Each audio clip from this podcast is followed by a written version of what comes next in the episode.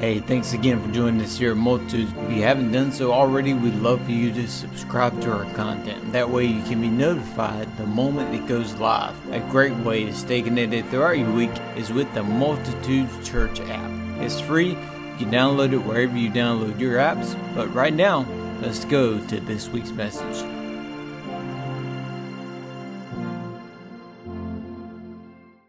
Just for a moment, I want to relay a message to you, but before I do, I want to give God glory and give God credit. The Bible says you give credit where credit is due, and some of you may have seen this posted, or if you got here early enough, you may have seen it on the announcement loop, but somewhere in the past week or so, Derek reminded us all that we had reached 1 million views on YouTube with our ministry of videos and services, and I think you just need to give God and all the people over the years that's made that possible.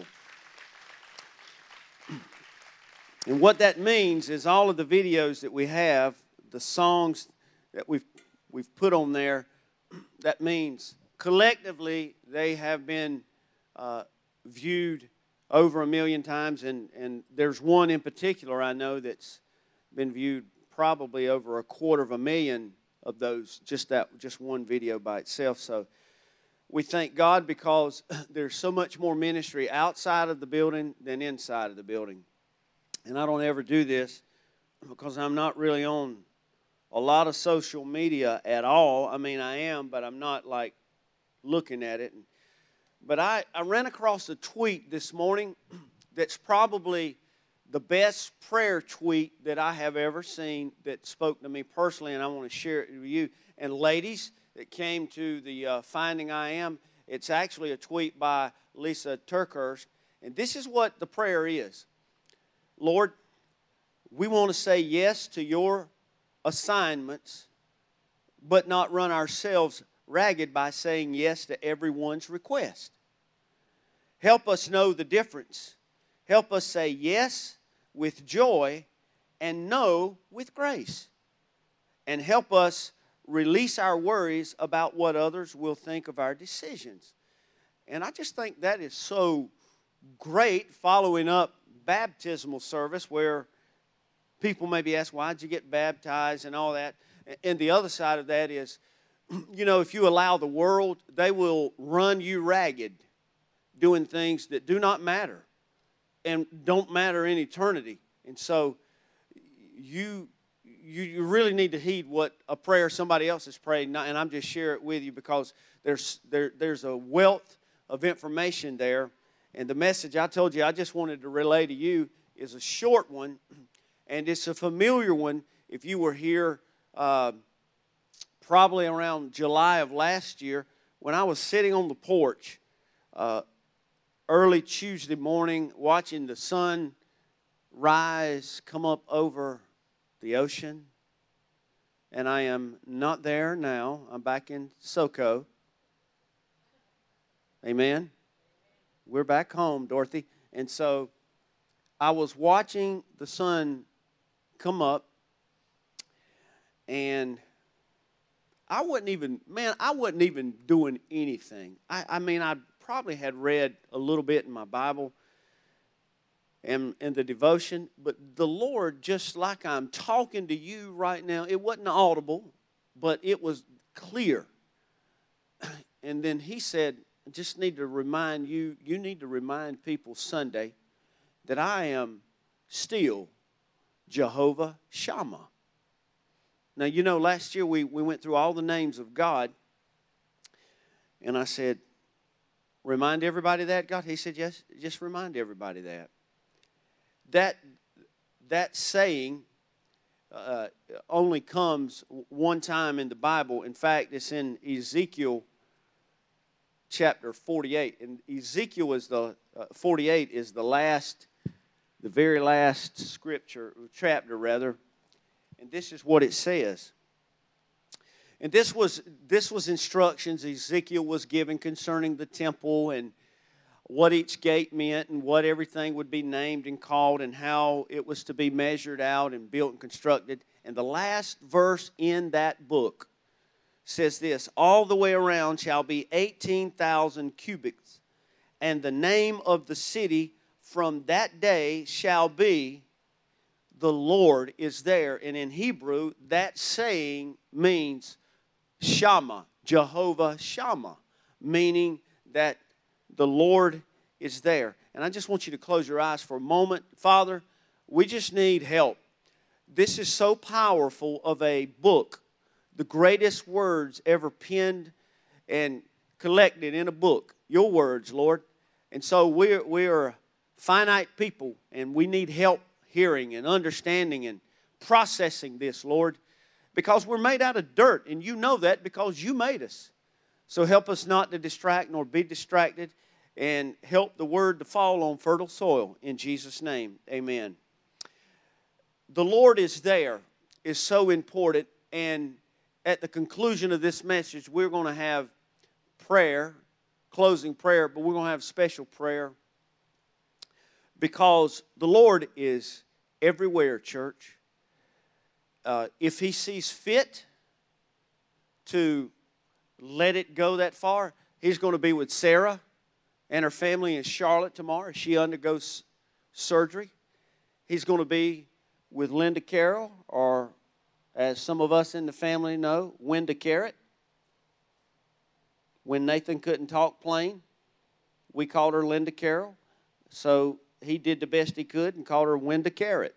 And so we call her Winda Carrot. And when Winda Carrot is in the operating room Wednesday, both of these are serious surgeries. He's going to be there.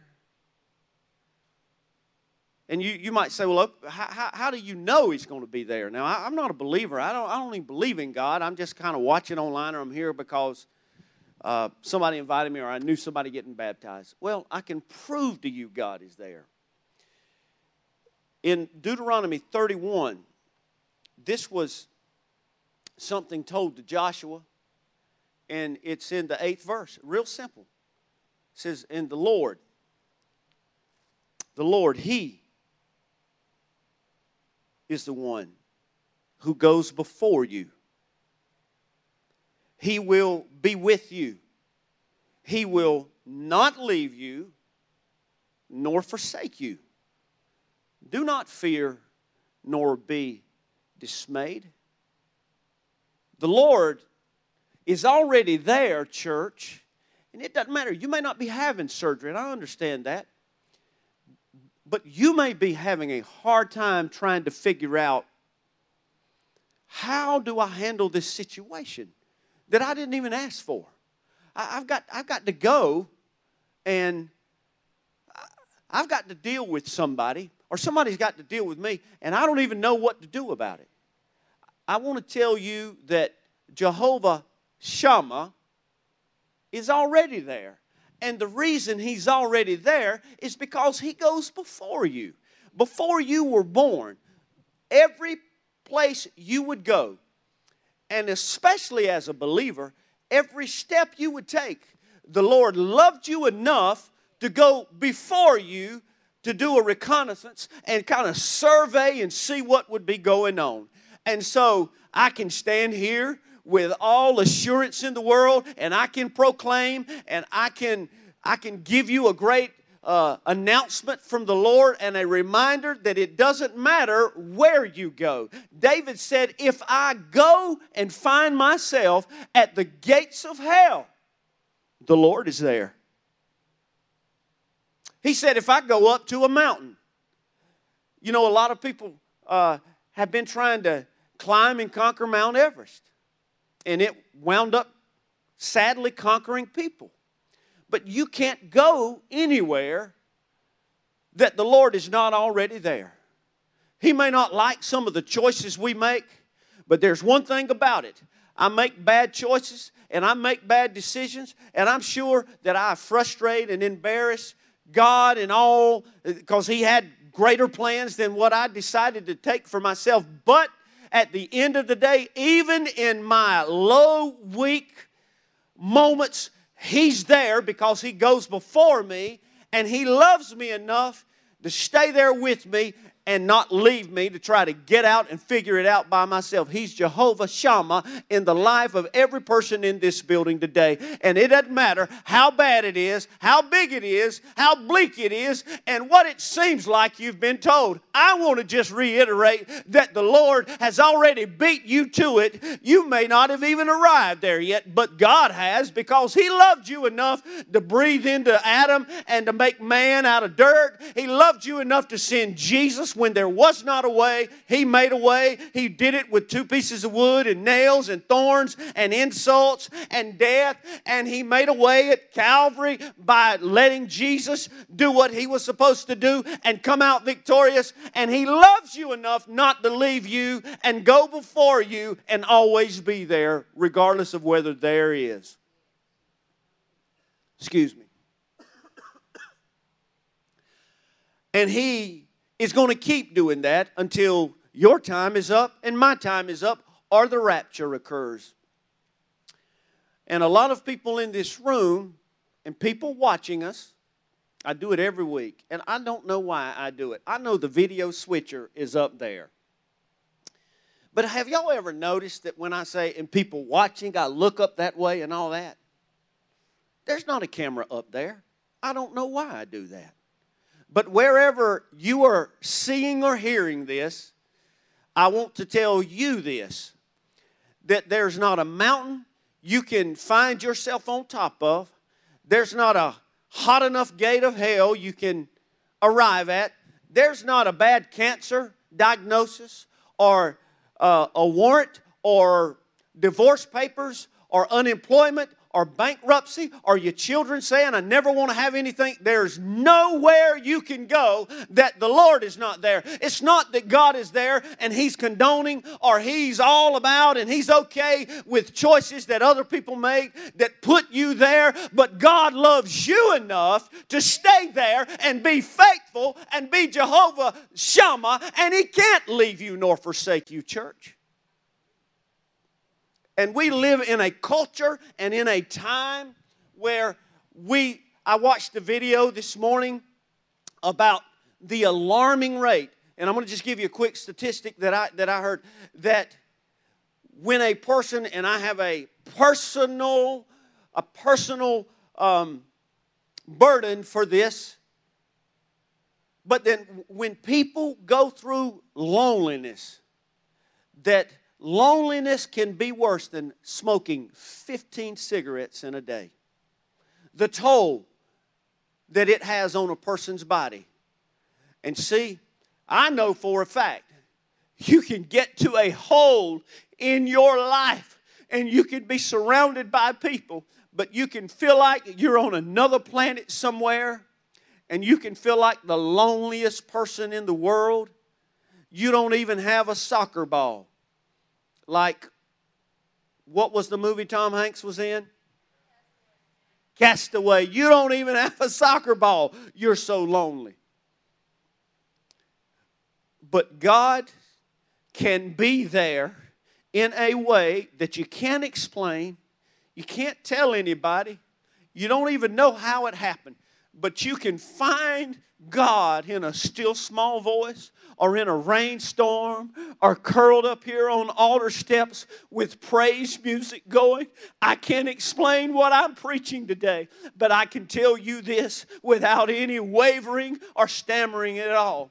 Wherever you go in this world, you cannot outrun God. You can't get to a low place or a bad place or a negative place or a hurting place that you cannot find God. It is humanly impossible to go anywhere that God is not, because God is love and God is everywhere you will ever find yourself.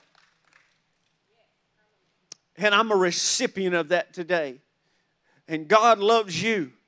And He just wanted me to say, here's your mail, and this is what it says.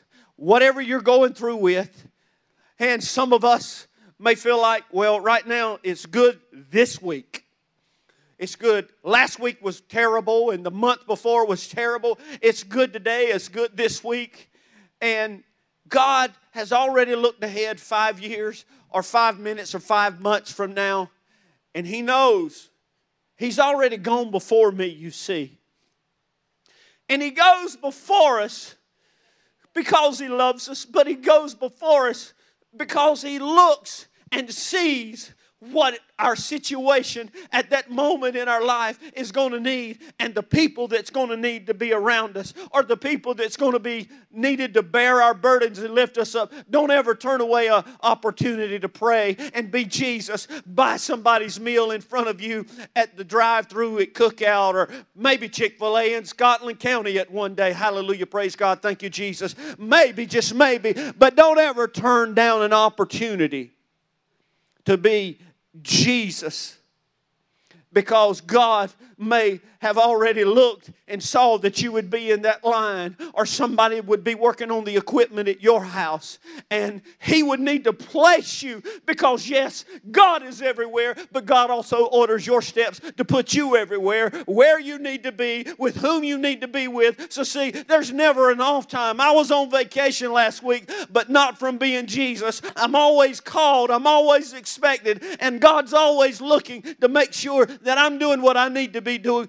because there might be somebody that He looked way down the road to put them in my path for me to help them out. As you stand with me this morning, and that means stand with me because I'm already standing. As you stand up today, I want to just give you some assurance that the world, I'm assuring you that the world is not going to get any better. I'm assuring you, and I'm promising you.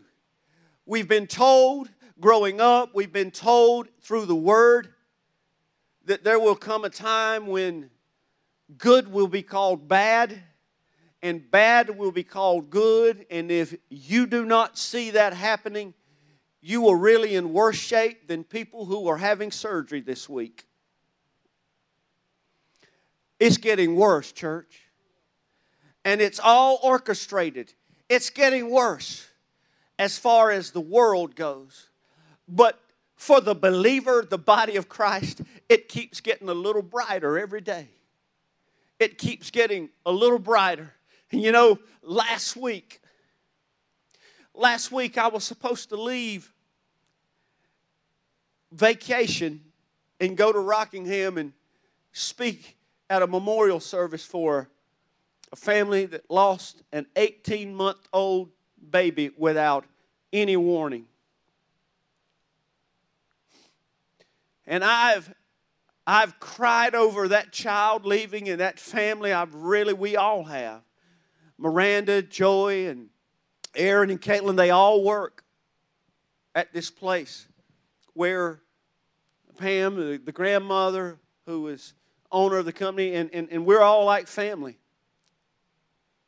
But because it was so hard on the mother, they had to cancel the memorial service. But I've asked God to help me, because when the time comes, I couldn't do anything when we ran up to Goldsboro today. But God, some way through all of this unpredicted loss, Lord, somebody needs to just know that You're there. The hurt, the suffering. I can't imagine having a 4-month-old grandbaby myself. I can't imagine that, church, and I try to. But I just hold on to the fact that God's there. I don't understand it. I can't give you a biblical explanation. I don't know why we suffer. I don't know why things happen. But God says it rains on the just and on the unjust. And we all go through disappointments in this world. But I want to let you know God is still right there, because He's Jehovah Shammah. And I want Linda and Sarah, if they would, to come, and anybody else that may be having surgery, or you were told this week or sometime recently some news that was devastating. It doesn't have to be physical. Anybody. I want to pray with them. I'm going to ask you to help me pray with them.